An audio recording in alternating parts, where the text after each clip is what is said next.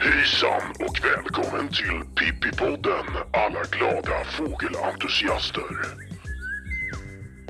Välkomna till Pippipoddens avsnitt 26. Nu är vi inne i mars månad, en vårmånad i alla fall här i södra Sverige. Känns det? Har du lite vårkänslor? Är det vår i luften eller vad ska man säga? Jag tycker ju att mars ofta är en månad där förhoppningarna inte riktigt infrias. Men det har, får man ju verkligen säga att det har de gjort det här året. Med flera roliga tidiga vårfåglar och rariteter. Vad säger du?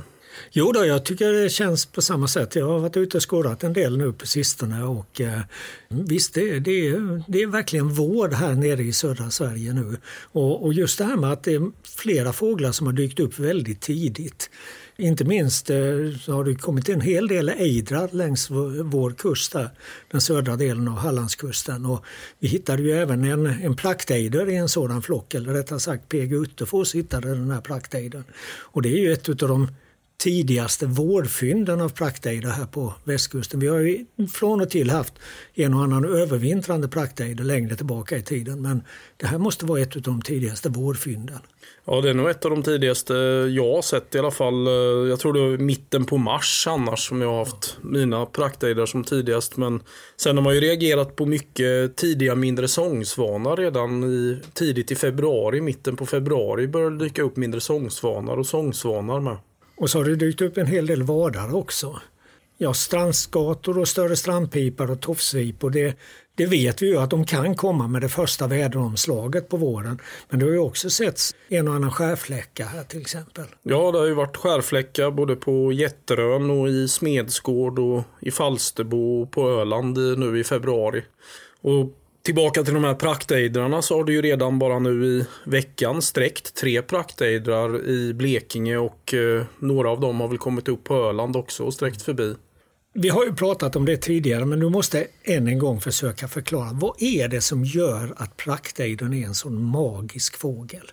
Ja, men jag tänkte lite på det här om dagen. Jag pratade med Mikael Nord för han är ju helt galen i praktejdrar och har säkert tiotusentals bilder på praktejdrar. Han har varit i en båtsfjord uppe i Nordnorge och fotograferat i flera dagar och legat i flytgömsle. Och det är väl att de ser ju inte ut som någonting annat som finns på denna jord.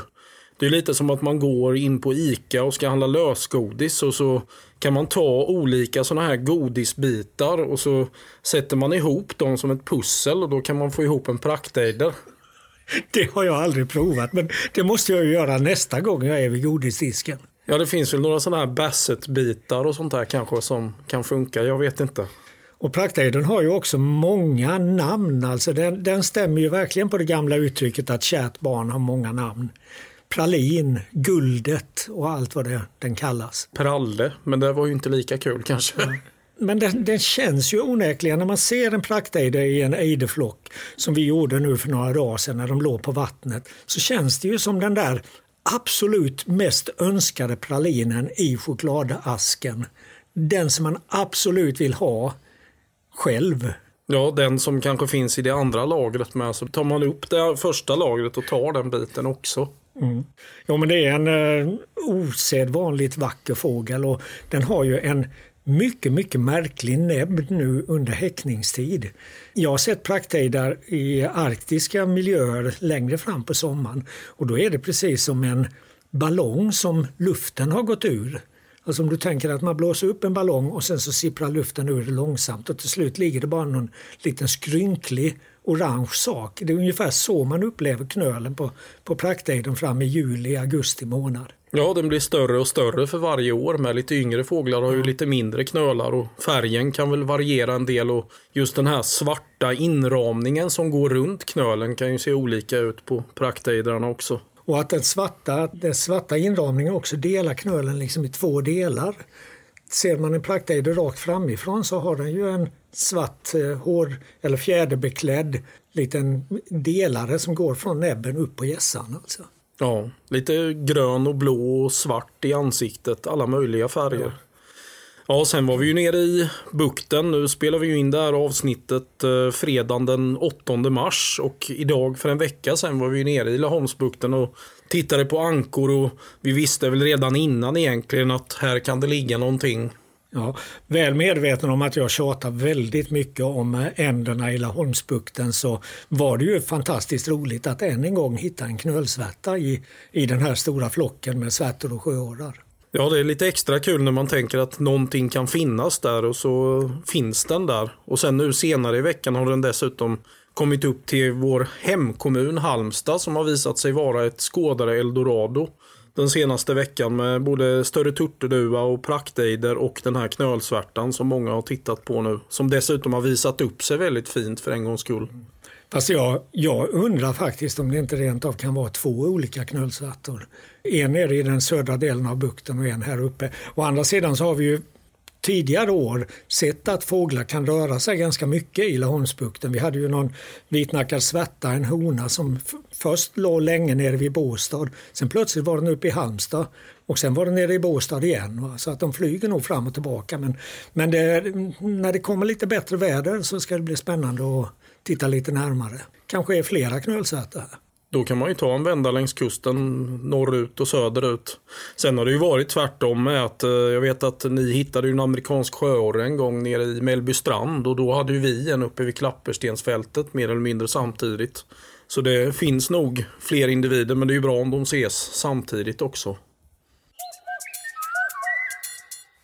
Ja, som vi redan har sagt så är ju praktejderhannen ett exempel på en fågel med ett minst sagt spektakulärt utseende. Ändå är det kanske inte säkert att praktejdons honor ser hannarna på samma sätt som vi gör det. Jag tänker på att så vitt jag vet så har ingen forskare undersökt om praktejdens starkt färgade näbb och fjädrar reflekterar ultraviolett ljus. Det har man däremot gjort när det gäller en annan fågel med ett spektakulärt utseende, nämligen lunnefågeln. Ganska nyligen presenterades en studie i den brittiska tidskriften Bird Study om just det här. Alla som någon gång har besökt en koloni med lunnefåglar har säkert sett den ganska speciella hälsningsceremonin mellan fåglarna i ett par. När de båda fåglarna närmar sig varandra så böjer de sina huvuden och så gnuggar de de färgnäbbarna näbbarna mot varandra samtidigt som de börjar skaka på huvudet. Beteendet verkar dessutom attrahera andra lunnefåglar i närheten som efterhand samlas runt det här paret och liksom äggar dem ytterligare. Nu har forskare upptäckt att denna ceremoni innehåller mer än vad vi kan se med våra ögon. Det har nämligen visat sig att delar av näbbarna reflekterar ultraviolett ljus, vilket får dem att lysa extra starkt, i alla fall i fåglarnas ögon. Det har ganska länge varit känt att många fåglar har förmåga att se ultraviolett ljus, något som alltså vi människor inte kan göra. När man nu ser på fåglar med så att säga nya ögon så visar det sig att många arter har, ska vi kalla det, ultravioletta prydnader. Forskare har också kunnat visa att ju starkare denna reflektion är hos fågelhannar, desto högre står de i rang hos honorna. Hos lunnefåglarna har emellertid både hannar och honor näbbar som reflekterar ultraviolett ljus, vilket tolkas som att båda könen kan dra nytta av detta vid partnervalet.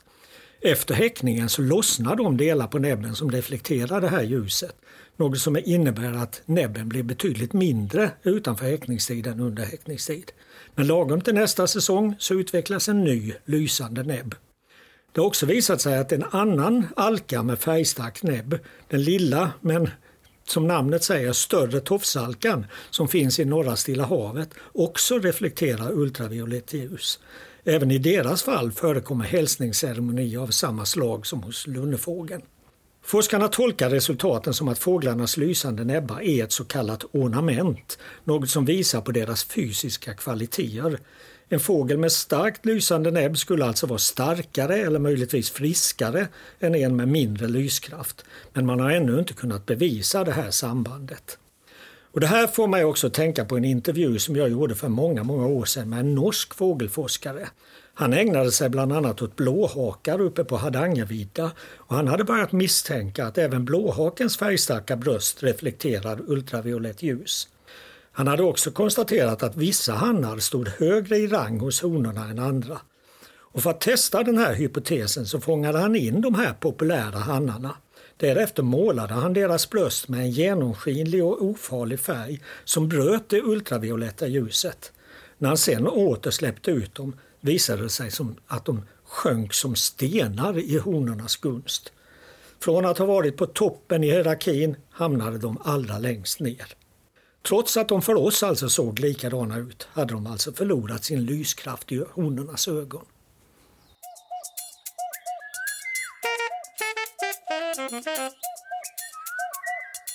Ja, då får jag hälsa välkommen till ett kaffebord i Laholm.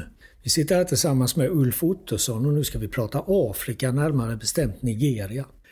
Ulf, du är kan man säga administratör eller ansvarig för en jättestor atlasinventering i Nigeria. Hur i hela friden vågar man ta på sig ett sådant uppdrag? Jag föreställer mig att det är ett jättejobb. Ja, det är ett jättejobb men eh, utmaningar är till för att ta oss an. Och, eh, jag såg det som en möjlighet att eh, samtidigt som man lär sig mer om fåglarna också få många mer människor engagerade i naturvård och intresserade av fåglar och conservation, miljövård, naturvård i allmänhet. I Nigeria så finns ju ingen tradition med ideologiska rörelser och naturmänniskor som SNF för och fältbiologer och sånt. Så att jag såg det som en möjlighet att eh, engagera människor. Hur har du lyckats? Vi har hållit på i tre år och vi har fått gjort 10% drygt eller nästan 15% av de rutor som finns i, i Nigeria. Och engagerat eh, direkt mer än 100 personer varje år. Och indirekt kanske 500-600 personer har varit involverade i atlasarbete. Och det tycker jag är väldigt stor framgång. Eh, men då ska vi också säga att du, du är ju inte alldeles grön när det gäller Nigeria. Du har ganska lång erfarenhet av arbete i Nigeria. Och innan du började med det här Atlas-inventeringen så har du jobbat inom ett ornitologiskt institut i Nigeria. Kan du berätta lite om det först? Ja, jag jobbar som eh, lektor, universitetslektor på något som heter AP Leventis Ontological Research Institute. Eller Aploric för kort. Och det är ett av två eh, ontologiska ornitologiska institut i Afrika. Det andra är Percy Fitzpatrick Institute for African Ornithology i Cape Town. Och vi har bedrivit verksamhet med undervisning sedan 2003 och examinerat ungefär 100 personer till mastersnivå i naturvårdsbiologi. Så, och därigenom så har du fått, föreställer jag mig, en ganska stor erfarenhet av att arbeta i Nigeria. För det, jag föreställer mig också att för en svensk så är det inte alldeles lätt. Eh, nej, man, det är inte lätt. Man får eh, vara försiktig på många olika sätt och folk är inte vana vid att man är ute och springer i naturen. Eh, så ofta när man ska ut och inventera så får man ju ta kontakt med hövdingen först, eller byn och presentera sig och ta med lite kolanötter och Coca-Cola eller palmvin eller någonting för att smörja. Så det är inte liksom bara att ge sig ut i naturen och skåda fågel då? Nej, det, det, kan man göra men ganska ofta så stöter du på patrull och du får ändå söka upp hövdingen och be om ursäkt för att du inte kom till honom först. Ja. I det sammanhanget så måste jag ju också fråga om hur det är med våldet i Nigeria. Vi, vi läser ju ofta om problem både med, när det gäller Boko Haram och när det gäller motsättningar mellan olika folkgrupper. Är det någonting som ni måste hantera också? Eh, ja, det gör vi ju. Man har ju alltså kontakter. Så när vi åker till ett område så har vi lokala kontakter som vet vad som är möjligt och inte möjligt. Och vilka områden som, som är, är farliga och inte så farliga. Jag menar, Sverige så är ju Nigeria, för, eh, om vi tittar på Afrika eller Nigeria från Sveriges perspektiv så är det ju bara en liten nål på kartan. Men är du väl där så är det ju en miljon kvadratkilometer som är mer eller mindre säkert. Det är ju ett, ett jätteland det här också. Är det inte egentligen att ta sig vatten över huvudet? Att överhuvudtaget börja fundera på att göra en atlasinventering i ett sådant jätteland? Jo, det är alltså storleken på landet. Det är väl mer förhållandet mellan landet och hur många fågelskådar man har. Jag menar, jämför man med Sverige så är det visst, det är mer än dubbelt så stort som Sverige. Men Sverige har vi ändå problem i, i norra Sverige med att hitta atlas. Och i Sydafrika som är 30 miljoner människor och större än Nigeria så har man trots allt lyckats att täcka hela landet. Så det är ju mer än att nå ut och, och på ett rätt sätt liksom.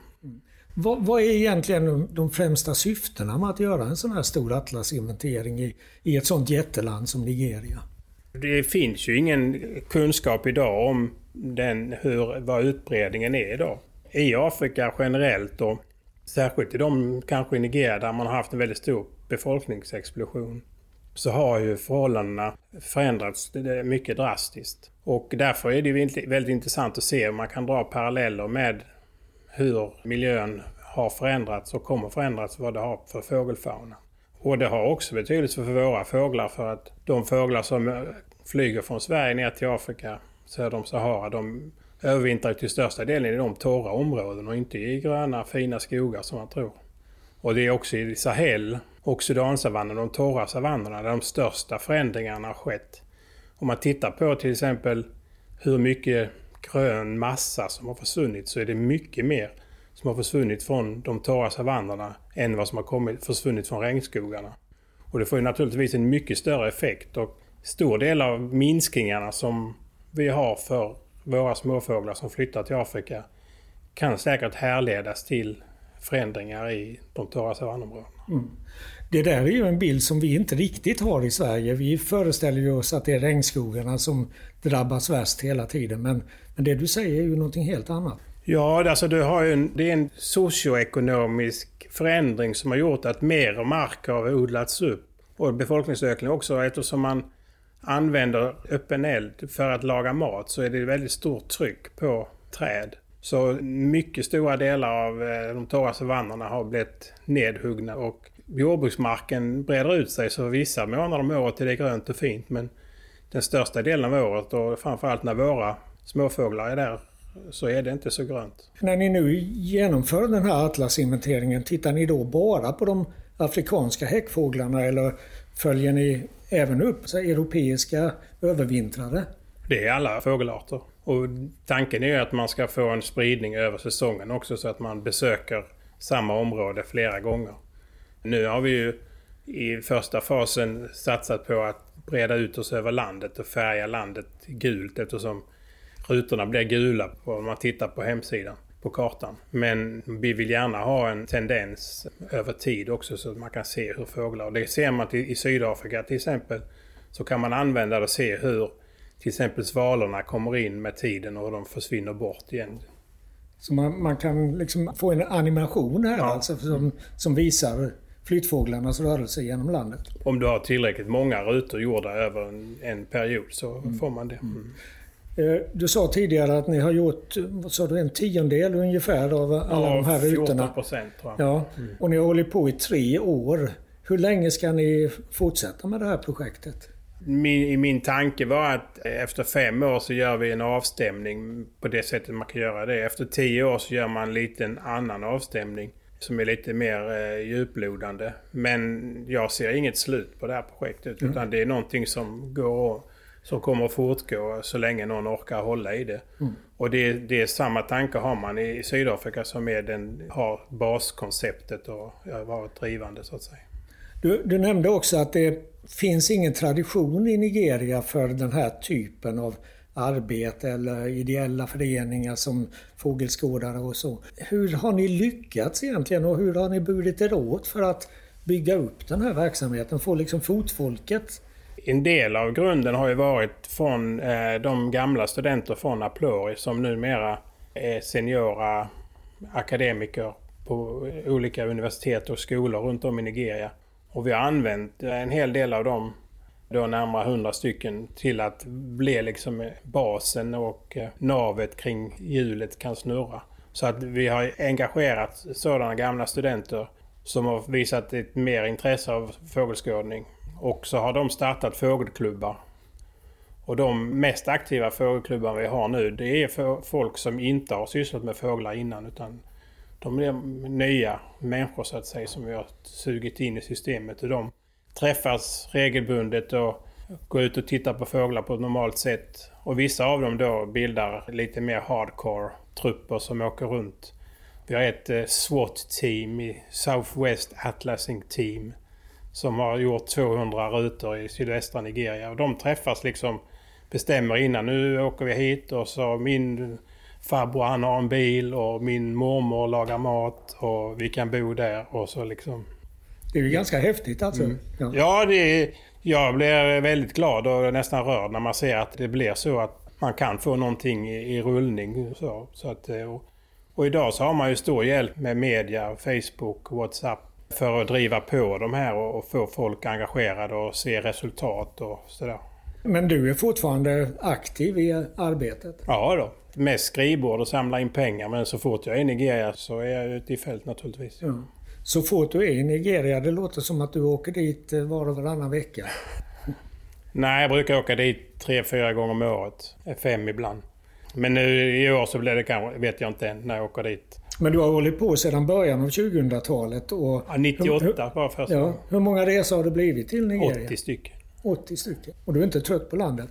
Nej, Nej jag blir inte trött. En annan fråga som man funderar över det är ju när ni är ute och inventerar så måste ni ju hitta områden som är väldigt, var väldigt värdefulla. Vilken, vilken möjlighet har ni att få områden naturskyddade eller få kanske begränsa utnyttjandet av områden och så vidare? Det, så det finns ju en Birdlife Partner som heter Nigerian Conservation Foundation och det finns ju ehm, ett antal eh, IBA som nu kommer att bli KBA eller vad de heter identifierade som, och där ambitionen är att dessa ska följas upp eh, på en regelbunden basis. Så vi har ett samarbete med dem så att vi gör monitoringen, uppföljandet av vad som händer de här IBA-erna. Mm. Alltså i, i, om ni inte vet, IBA är Important Bird Area som koncept som BirdLife har för att skydda eller identifiera speciellt värdefulla områden. Och då har vi så att vi kan, vi kan hålla den monitoringen om vi får lite pengar så får vi pengar men då gör vi Atlas också samtidigt. Avslutningsvis, är det någonting som du skulle vilja önska från våra lyssnare? Vi har ju ändå något tusental som lyssnar på oss i varje program. Den stora, största bristvaran vi har och problem är kikare. Kikaren går inte riktigt att köpa i Nigeria. Inte bra kvalitet. Så att eh, få tag i kikare och ner dem till Nigeria är vårt stora problem. Så vi tar gärna emot, eller jag tar gärna emot kikare. Men hur ska man då rent praktiskt gå tillväga? Vart ska man skicka sin avlagda kikare? Ja, skicka dem till mig. Ulf Ottosson, Sälgränd 1 i Laholm. Skicka era avlagda kikare dit. Tack så mycket Ulf. Mm, tack. Ja du Gullet, vet du vilken fågel i världen som är allra talrikast? Som det alltså finns flest individer av? Är det någon vävare kanske? Har du läst boken?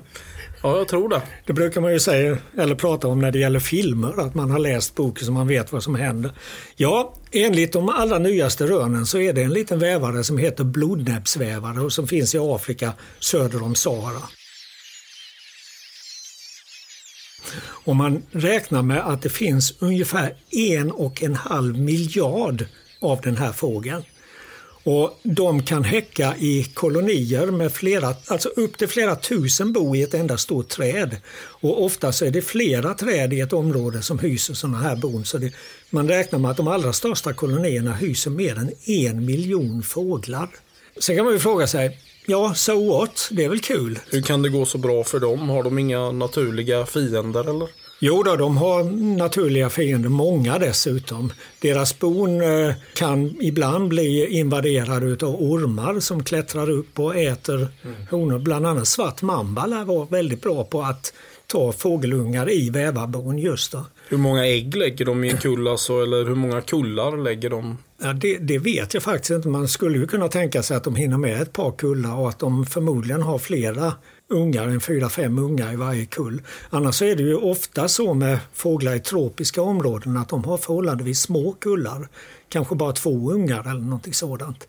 Sen finns det ju en speciell rovfågel i Afrika som vi kallar för klätterhök på svenska. Som är specialiserad också på att plundra vävarfågelbon. Och så har vi ju karakalen, det här kattdjuret som ofta sitter under träden och väntar på att fåglarna ska komma till, till sina bon och så hoppar den upp kanske 3-4 meter upp i luften och tar fåglarna med tassen. Så att eh, de här blodnäbbsvävarna de har gott om fiender men de har ju gynnats någonting alldeles extremt av jordbrukets utveckling i Afrika innan man odlade stora fält med hes och durra och vete och allt vad det kan vara, så hade de ju bara naturliga födokällor. Nu har de ju outtömliga bord att äta från de här vävarna. Och eh, det lär ju förekomma flockar som är så stora så att de på lite håll ser ut som stora moln eller rökslingor som rör sig över landskapet. Hur långt ner i Afrika måste vi åka för att se blodnäbbsvävare? De finns alltså från Sahelområdet, alltså söder om Sahara och så en bra bit ner i Afrika. Och, och de kan alltså vara extremt talrika. Det finns ju eh, den här diskussionen om vilket som är världens talrikaste fågel, den har pågått i ganska många år och det har funnits många arter. Vågar du gissa på några andra arter som har förekommit i, i sammanhanget? Ja, förr i världen var det ju vandringsduvan, men den utrotade vi ju. Annars ja. så vet jag inte riktigt. Vandringsduvan var nog ett, eh, en bra eh, kandidat alltså. Men på senare tid så har man bland annat pratat om stormfågel alltså stormfågeln i Atlanten, som eh, också har ökat väldigt kraftigt som en följd av människans fiske och nedskräpning av haven och så vidare. Ytterligare en art som har funnits i den här diskussionen är ju alkekung. Den kan uppe i Arktis finnas i enorma mängder, fantastiskt stora kolonier. Och så har vi den lilla havslöparen som på södra halvklotet också är extremt talrik. Det är ju hyfsat stora fåglar jämfört med blodnäbbsvävare då egentligen. Ja, en havslöpare är väl åtminstone dubbelt så stor som en, en blodnäbbsvävare och en uh, alkekung är ju en kanske tre gånger så stor eller mer än så. Blodnäbbsvävaren är ju en liten fågel, mindre än en gråsparv. Och stormfågeln är ju riktigt stor ja, som jämförelse.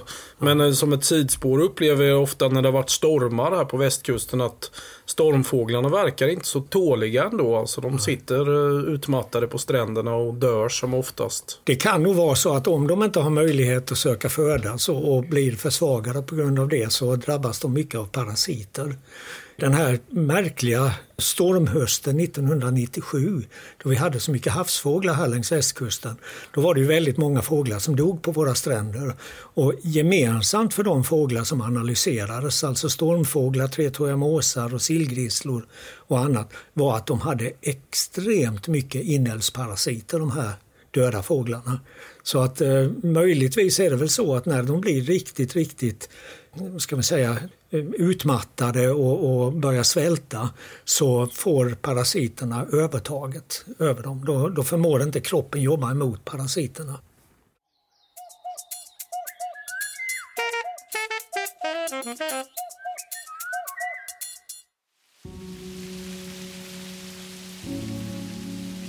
Jag hörde hennes vansinneskrik utanför gömslet.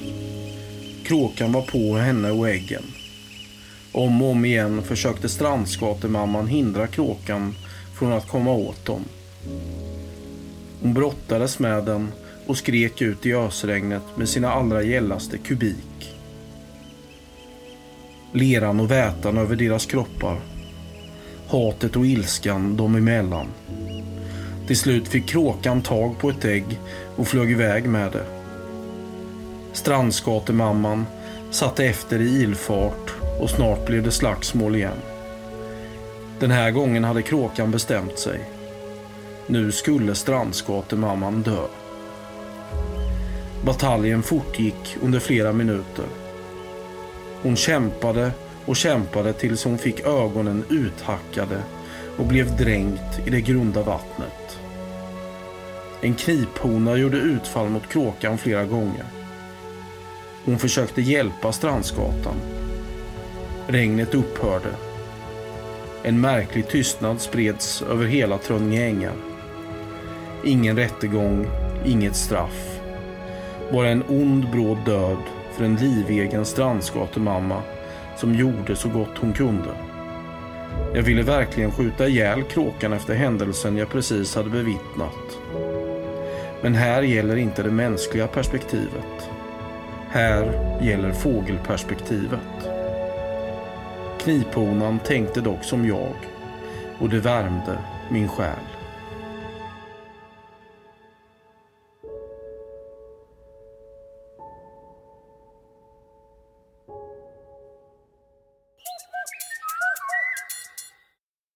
Ja, I Pippi-podden så brukar jag tycka till om olika frågor som har med fåglar och naturvård att göra. För en tid sedan så kom det besked att Länsstyrelsen här i Halland än en gång gett företaget Anticimex tillstånd att skjuta talgoxar, blåmesar, ladusvalor och husvalor på ett okänt antal livsmedelsföretag. Och det är som sagt inte första gången. Tillstånd har getts även tidigare år och då har de överklagats men det har inte hjälpt. Naturvårdsverket har avslagit överklagandena eller i något fall så har de klagande fått besked att de inte hade rätt att överklaga beslutet. Men den här gången så har Länsstyrelsens beslut väckt betydligt mer kritik än vid de tidigare tillfällena. Och det är berättigat tycker jag. För vad det handlar om är egentligen den klassiska frågan om att skjuta budbäraren istället för att göra något åt själva problemet. För om en livsmedelshantering är sådan att den lockar fåglar som svalor så måste det innebära att den lockar mångfalt fler insekter. Svalor äter inte ost eller bröd utan enbart levande insekter. Det kan alltså sägas vara budbärare om att något inte står rätt till i den här livsmedelshanteringen. Och det finns för övrigt ett gammalt uttryck som skaldar att den som river svalans bo, den mister en ko. Det uttrycket handlar om ladusvalor som i långa tider gärna häckat inomhus i kostallar och på logar. Där kan de leva gott på de insekter som kreaturen lockar till sig. Och de bönder som en gång myntade det här talesättet, de ansåg alltså att de hade stor nytta av svalorna. I det nu aktuella fallet ger Länsstyrelsen även tillstånd till jakt på husvalor. Det är alldeles särskilt anmärkningsvärt eftersom husvalor inte häckar inne i byggnader utan på utsidan. De födosöker också i regel lite, på lite högre höjder ute i den fria luften och de är dessutom numera rödlistade. Jag har ytterligt svårt att förstå att husvalus på något sätt skulle kunna innebära problem för hanteringen av livsmedel såvida man inte slarvar med den här hanteringen.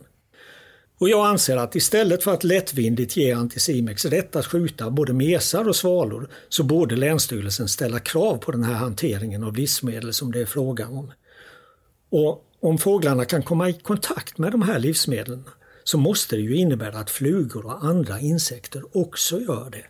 Och när det gäller smittspridning så är flugor ett mycket större problem än fåglar.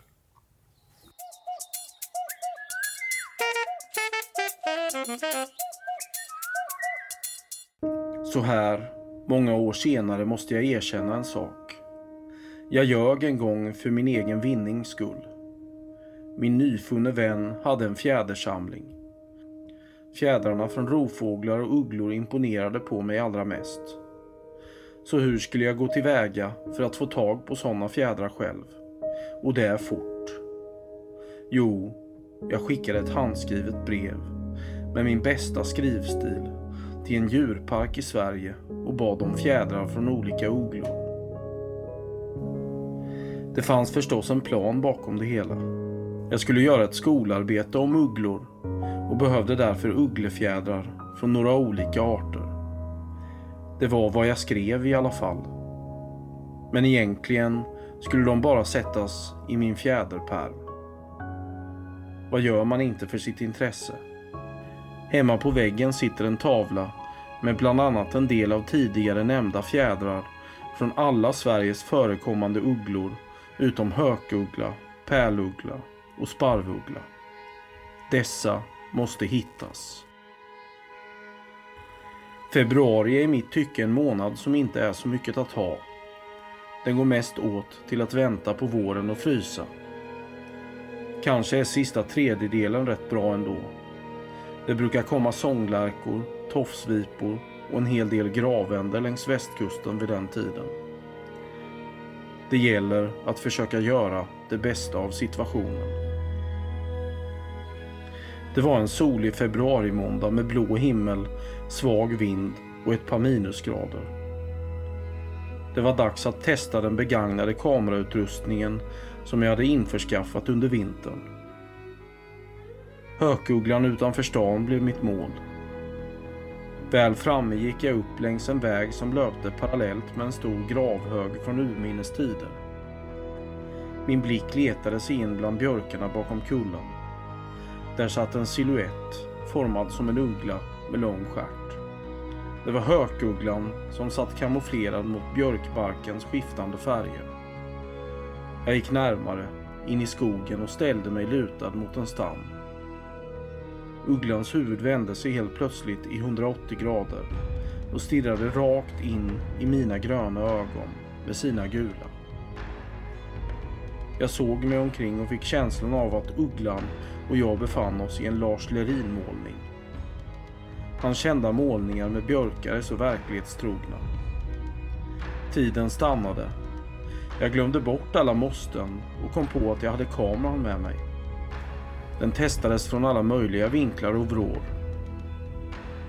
Jag visste sedan tidigare att det finns mycket åkersork i området och valde att vänta ut ugglan.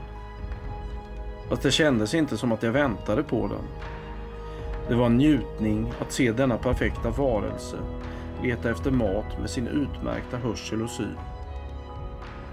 Så hände det. Helt plötsligt dök hökugglan ner på marken bland björkstammarna och slog en åkersork. Tystnaden runt omkring mig avbröts av sorkens sista hjärtskärande, pipande skrik innan den dog. Hökugglan satt en stund på marken och spanade runt efter eventuella fiender som skulle kunna ta bytet ifrån den. Sedan vände den sig om och vi såg in i varandras ögon igen. Nu hade den en sork i näbben. Kanske skulle den hamstras eller ätas direkt. Jag insåg att nu måste jag vara snabb om jag skulle hinna få några bilder på det här ögonblicket. Kameran smattrade på Ugglan flög vidare in i skogen med sitt byte. Det var en väldigt stark naturupplevelse jag precis hade varit med om. För att återkomma till det där med fjädrar. Jag hittade ingen hökugglefjäder den här gången.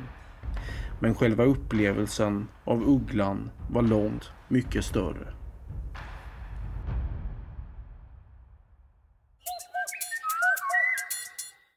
Vad ser du fram emot nu i vår? Vi har mycket att vänta oss. Ja, jag skulle gärna vilja svara allt alltså, men det är väl lite övermaga att hävda det. Men, men det, det är ju verkligen mycket vi har att se fram emot.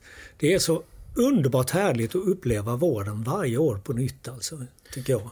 Ja, jag tycker nu i mars så kanske framåt mitten, slutet av mars så kan det ju dyka upp enorma mängder med bläsänder. Det var någonting jag drömde lite halvt om här om natten. Och i sådana flockar kan det dyka upp allt möjligt annat också.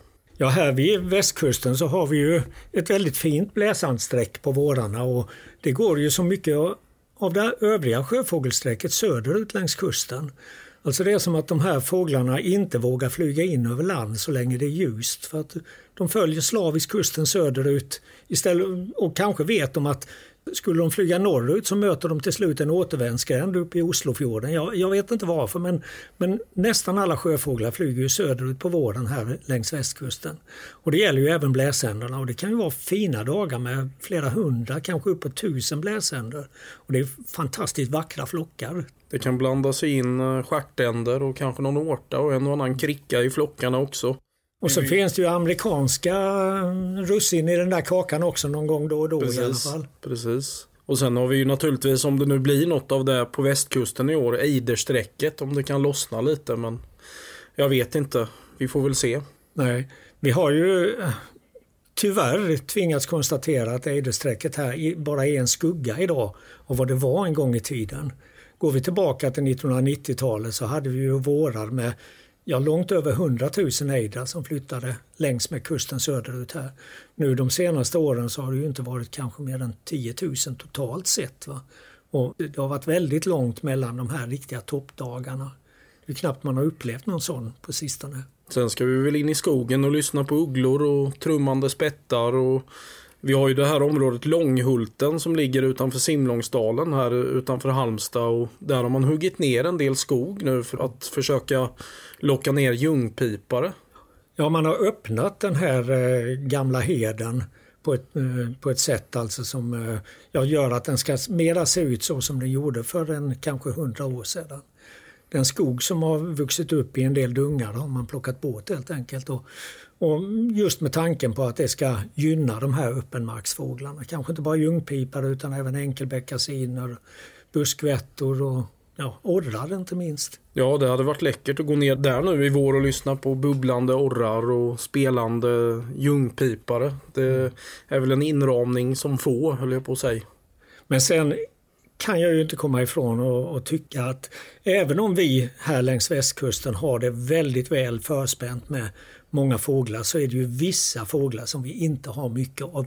Du nämnde ju tidigare det här med ugglorna. Alltså ibland så längtar jag upp till Mellansverige eller södra Norrland för att få uppleva en riktigt fin ugglekväll. Ja, vi kan ju inte höra en slaguggla eller kanske en lappuggla här direkt när vi åker ut. Det hade man ju gärna gjort och när man åker runt på ugglerunda här nere kanske man inte ens får höra en kattuggla ibland och det känns ju otroligt segt tidvis. Och pärlugglor, det är långt ifrån varje år som vi hör det. Och sen har det ju varit en hel del eh, sparvugglor också lite varstans. Vi var nere i Skåne nu i mitten av februari med Marks fågelklubb och då hade vi en sparvuggla nere i Ystad i Fyledalen. Det var det första fyndet på sju år där tydligen. Ja. Men det är ju inte så konstigt att det har varit mycket sparvugglor i södra Sverige i vinter med tanke på att det var en sån invasion i höstas då de ringmärkte över 100 sparvugglor, eller 140 var det kanske till och med, vid Hammarö fågelstation i norra delen av Vänern. Så att eh, det, det, kan vi ju hoppas på att vi ska kunna få höra lite spelande sparvugglor nu också på vårkvällarna. Jag vet det var en engelsman som ringmärkte på Jätterö nu under hösten och han hade ju pärluggla och sparvuggla lite som drömart att få i näten och när vi fångade det i Grötvik så blev han ju väldigt avundsjuk. Men nu blev jag kompis med honom på Facebook med och vid något tillfälle hade han ringmärkt en tornuggla då där och det drömmer ju jag om att ringmärka eller se överhuvudtaget. Men det var tydligen bara en bifångst då för han fångade ju hornugglor annars. Det var ju det han var ute efter. Ja. Så ni kanske kan eh, byta ugglor här? Ja det hade säkert hur, gått alldeles utmärkt. Hur många sparvugglor går det på en tornuggla? Ja, tusen. ja, nej, skämt åsido, men, men just det här med en fin ugglekväll, det, det är verkligen någonting som jag avundas fågelskådarna som bor längre norrut i Sverige. Alltså, nu kommer en sak som är helt oförberedd för dig Gullet. Men jag såg en sak som gjorde mig väldigt sugen på att hänga på. Och det var på Dansk ornitologisk förening, om det var på deras Facebook-sida eller på en hemsida. Men de ska i alla fall anordna en havsexkursion nu i april ut på havet i Kattegatt mellan Arnholt och Läsö. Och det är vitnäbbade islom och islom som är målarterna. Nog skulle det vara häftigt att hänga på en sån resa. Ja, jag vet jag såg det där inlägget också och särskilt, reagerade särskilt på den där bilden med den här vitnäbbade islommen som började gå in i sommardräkt mer och mer. Det var riktigt häftigt.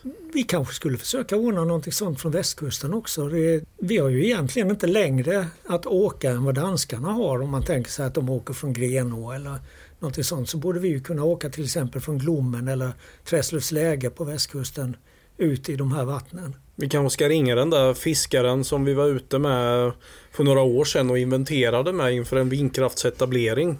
Han kanske kan köra ut oss för en slant. Han sa ju att den godaste entrecoten jag ätit den kom från Ecuador. Så fick jag stå längst fram med honom där hela tiden och lyssna på mycket tugg om skarvar och annat. Mm. Men vi såg inte mycket skarvar där ute på havet. Nej, verkligen inte. Och det kändes som att det inte var så farligt med skarv där ändå. Jag för mig att när vi var som längst ut, eh, alltså säkert en, mer än en landmil från land, då hade vi ungefär en skarv på 10 kvadratkilometer. Och det är ju knappast så att de är så pass talrika då så att de påverkar fiskbestånden. Men nu handlar det ju om islommar. Vi, vi har ju tidigare pratat om praktejden som en eh, alldeles eh, speciell fågel med, med ett sällsamt utseende och en sällsam utstrålning. Det kan man väl minst sagt också säga att den vitnäbbade islommen har. Ja, den är ju mytomspunnen. Den här indianstammen Chippewa har ju svartnäbbad islom som eh, sin gud, om man säger. Och vitnäbbad islom är väl lite av en gud för många fågelskådare också. Jag minns alldeles speciellt en gång vid Mellbystrand när vi stod och tittade på lomsträcken tidig morgon i månadsskiftet april-maj och det kom en vitnäbbad islom i sommardräkt flygande på ganska nära håll. det, det var ju konstiga ljudyttringar man hörde då.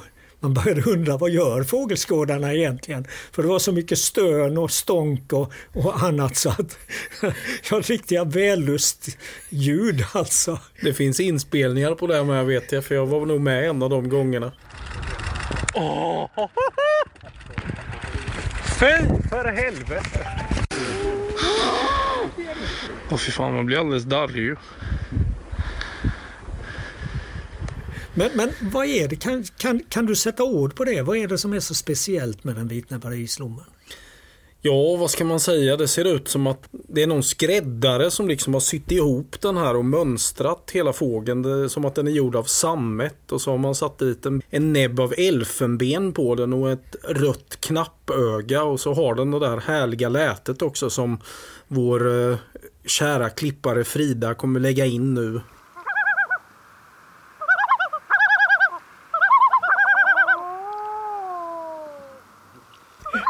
Ja, men sen är det ju också det att när man ser mycket smålommar som vi gör då under de här eh, sträckdagarna på västkusten så ser ju alltid smålommarna ut att ha så bråttom.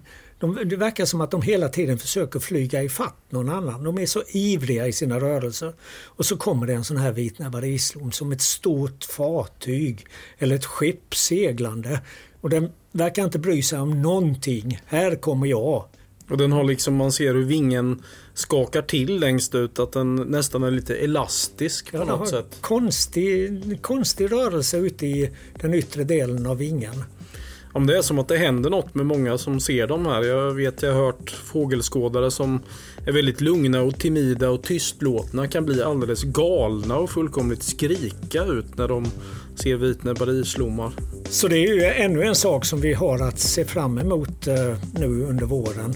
Men eh, innan det börjar bli islomsdags på riktigt så ska vi väl höras igen med Pippi-podden kanske. Det hoppas jag och tror jag.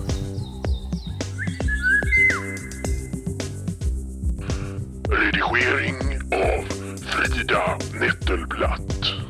Pippipodden produceras i samarbete med Studiefrämjandet.